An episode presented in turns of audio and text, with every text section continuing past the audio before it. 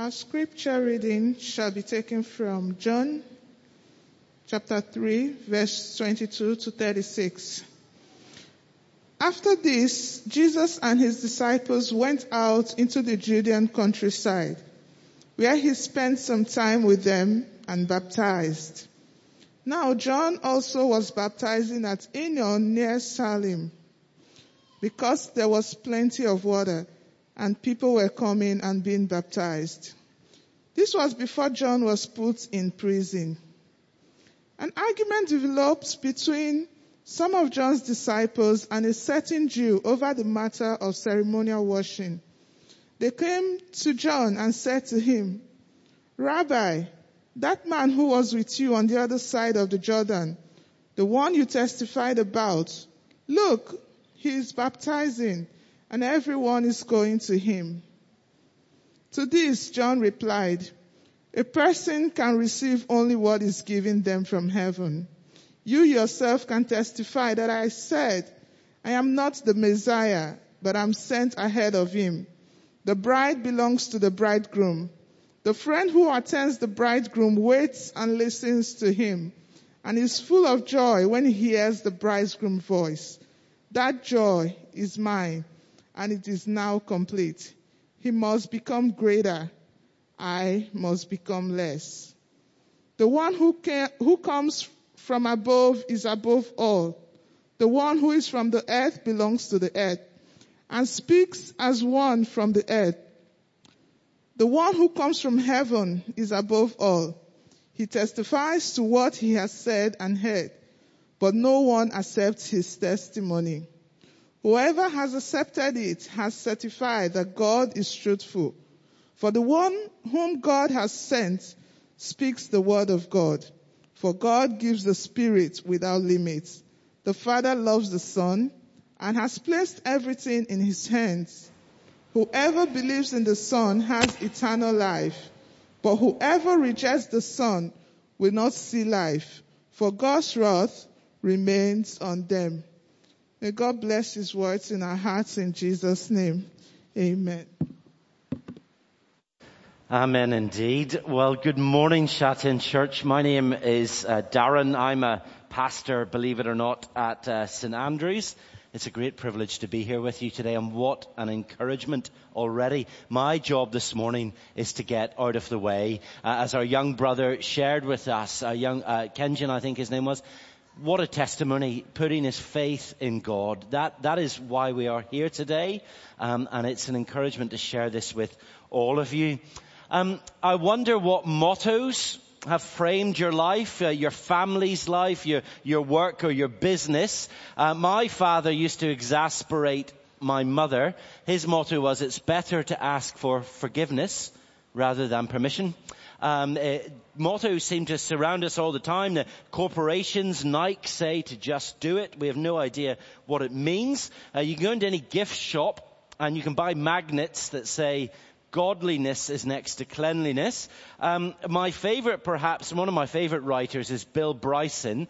And in his book, Notes, um, Notes from a small, notes from a large country, his book on America, he writes about the different slogans that all 50 states of the United States have taken up. He ponders why Ohio is called the Buckeye State, why New York is the Empire State when it has never colonized anything.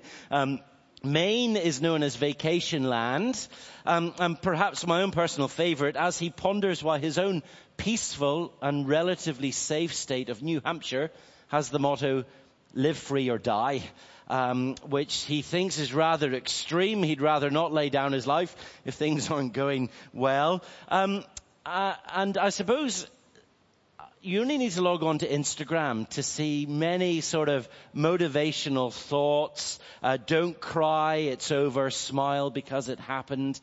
And you think, well, what do any of these actually mean?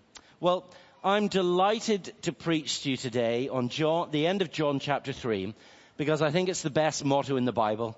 I want it to be the motto for my life, for your life, and, and, really it's the purple passage to preach on baptism because it is what our baptismal candidates are declaring. They're applying this today, this motto that Jesus gives us, that he becomes bigger and I become less. He's more, I am small. That is what our candidates are affirming.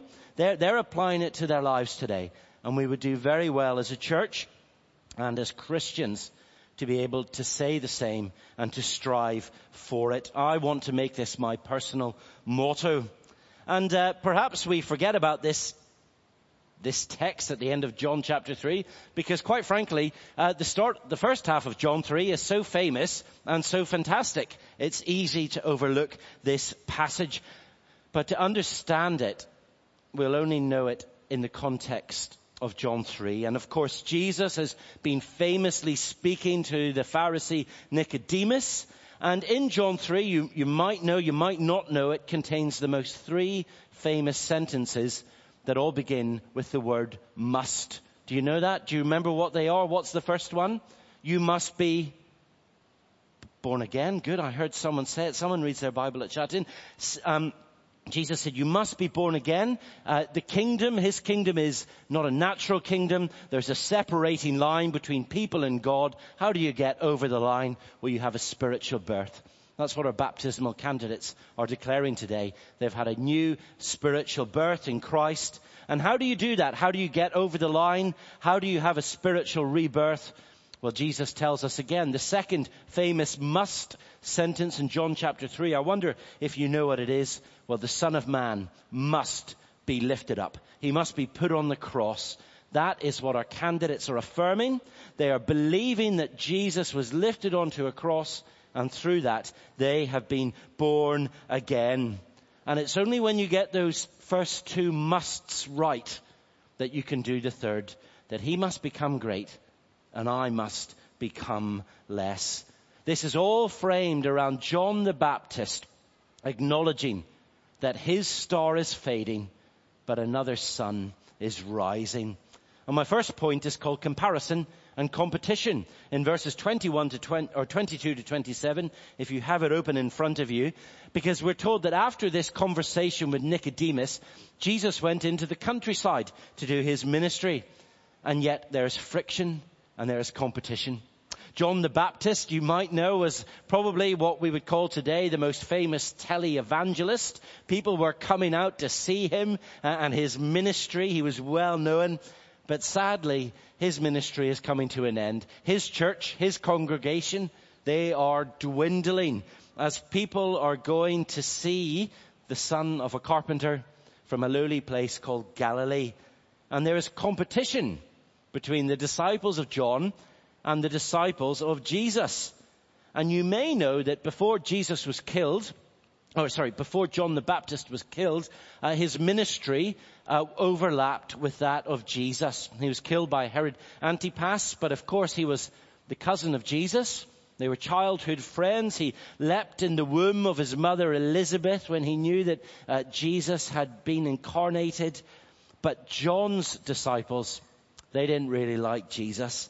Uh, they uh, they are frustrated that their master's ministry is dwindling and the other pastor's ministry is rising. Do you see what they say in verse 26? It's very telling. They say, look, that man on the other side of the river. They're saying that bloke, that guy, that gong's eye. They, they, they just are being incredibly disrespectful to Jesus. He's baptizing. We're losing. And well, if you ask me, I think, you know, give, give John the Baptist a break. It might have something to do with the rumors that if you went to Jesus' church, uh, you might get healed of your illness. And a small rumor going around the countryside that there might be 5,000 liters of wine after the service. This sounds like a good day. And what does John do? Does he feel injured? Does he feel wounded? Does he feel neglected? Is, is he damaged? No. Well, we see that John's response is one of joy. He says, I'm fading but another star is rising. I am only the messenger. I'm the voice. I'm the pointer. My job is done and my joy is complete. And oh, how I pray the church, the church global could grab this message because sadly we are creatures of comparison and it does so much damage to the work of the church and the ministry of the gospel. as cliques and groups are formed, as pastors are in competition with one another. You know, I think if only I was like that pastor, if only I was like Pastor He Yuhan, then my joy would be complete. My ministry would succeed. If I could preach like that man or that woman, if I could have a, have a church and a job like that, then, then things could really get, get going. But John gives us a different perspective. Verse 27, he says, a person receives only what is given from, to them from heaven.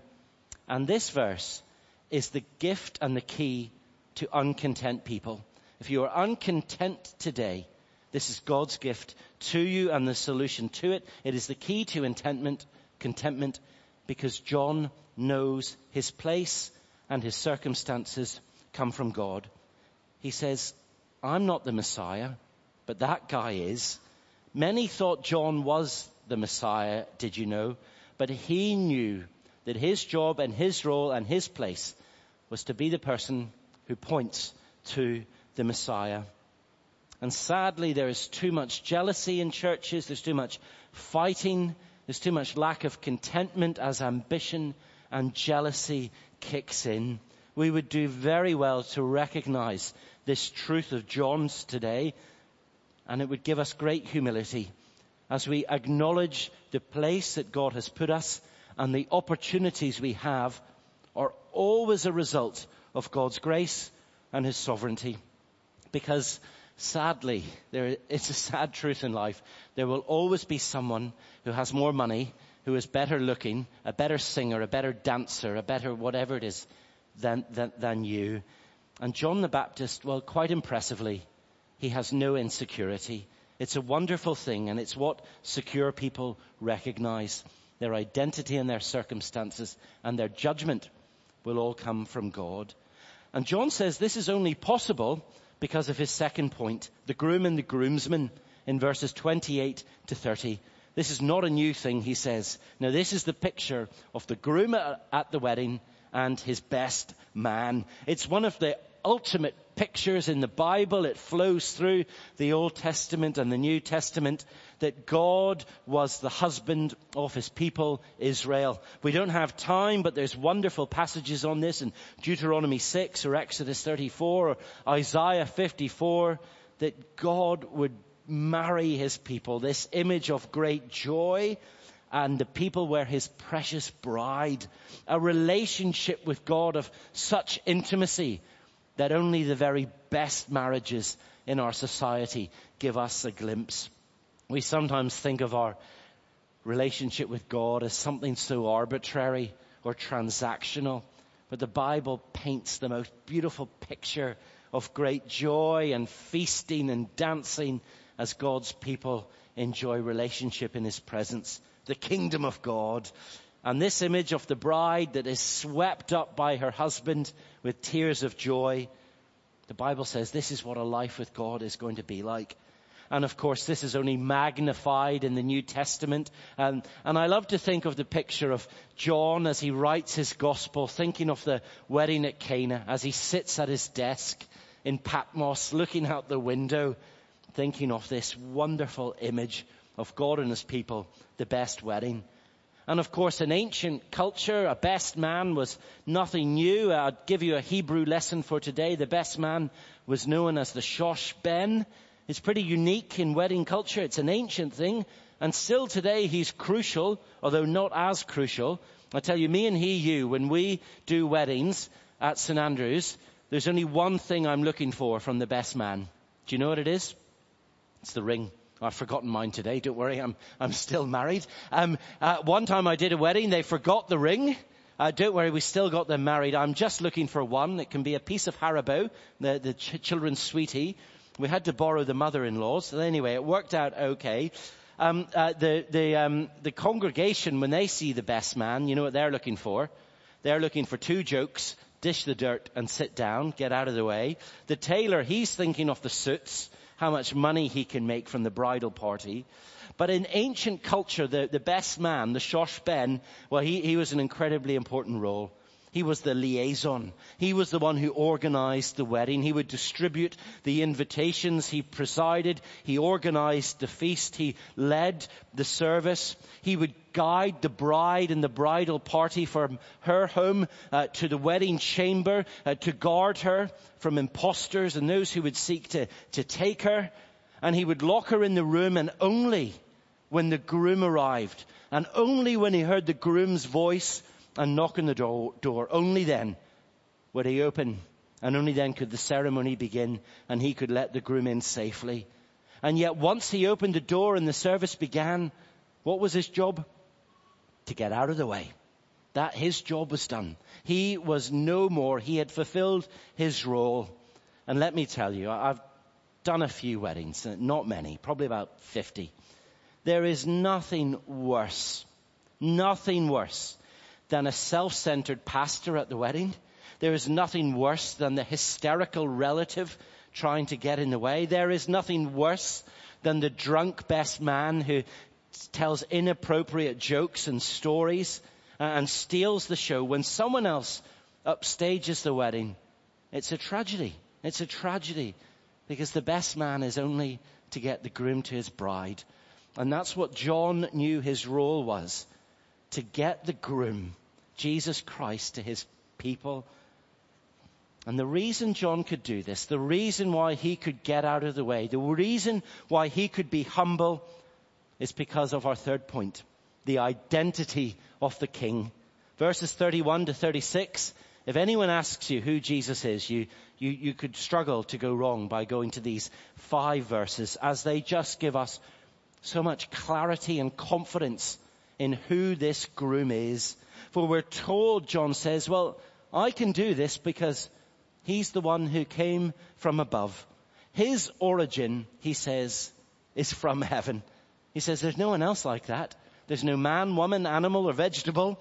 Uh, he, there's no technology in the universe like it, for he is the one who has transcended time and space by coming from heaven to earth. He is unique and supreme in his origin. You might think, well, that sounds very good, but what does that mean? He says, what it means is when he testifies, his testimony comes from above. We can only see the horizon, ladies and gentlemen, but Jesus can see all things when he speaks. I've never been in a helicopter.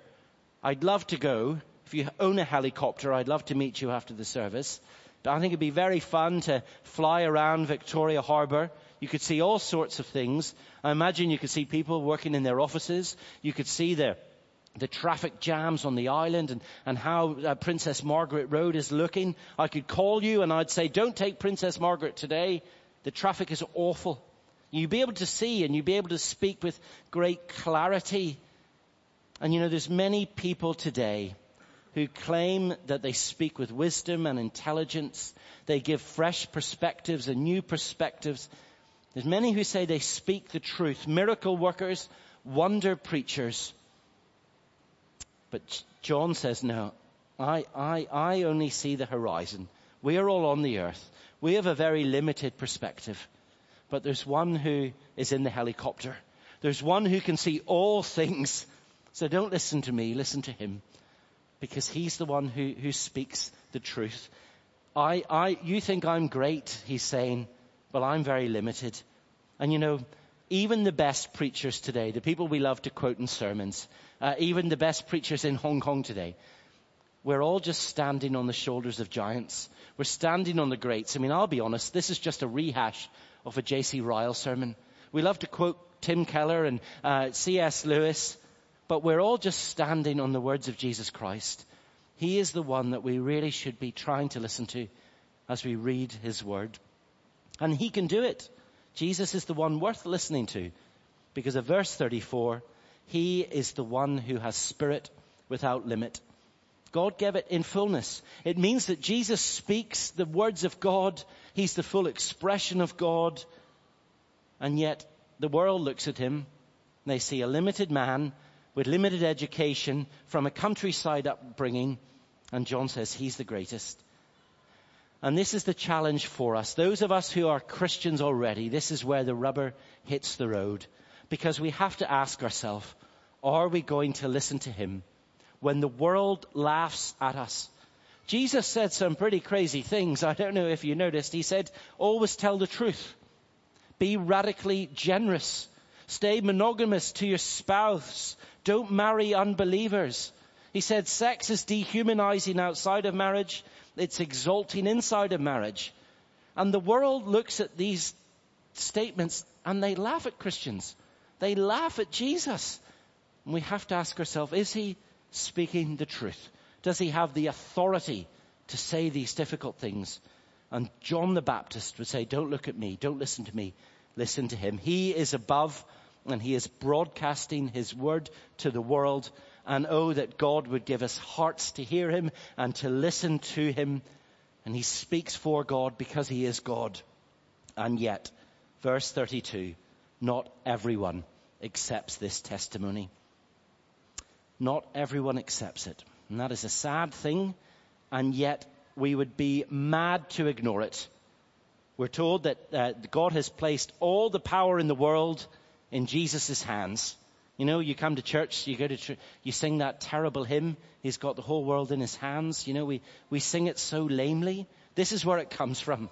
But may you see that truth in you as Jesus has some power indeed.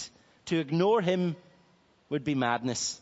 Verse 36 tells us the hardest word in all of John.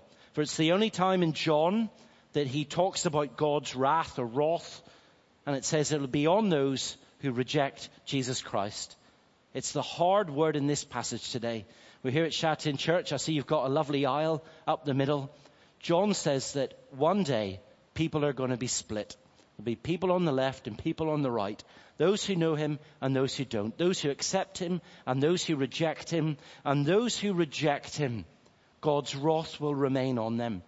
But those who accept him, they will be forgiven as they acknowledge the three musts, that you must be born again, that the Son of Man must be lifted up. And in recognizing that, like our baptismal candidates, I can become less. I must become less as he becomes more. I can get out of the way.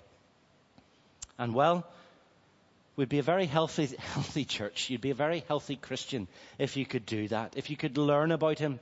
If you could think about Him. If you would prioritize Him and His words, not the words of the world. And yet this is foolishness, the Bible tells us, to those who are perishing. But Shatin Church, the encouragement from our baptismal candidates, from the, the testimony from Ming, that we acknowledge Jesus as our Lord and Savior. What an encouragement. And yet if you are not clear on his identity today, you will find it very hard to get out of the way. You'll find it almost impossible. You will find it impossible. I guarantee you. But if you recognize him as the son of God who speaks for God and from God, speaks from heaven, you will have no trouble at all. You will be content in your place because you know that he loves you, he cares for you, and he came to the earth for you eternal life is seeing Jesus clearly and letting him be in charge. Amen. Let me pray. Father, thank you for Thank you for the wonder of, of John the Baptist. What a guy. But Lord, we, he knew his place. He got out of the way.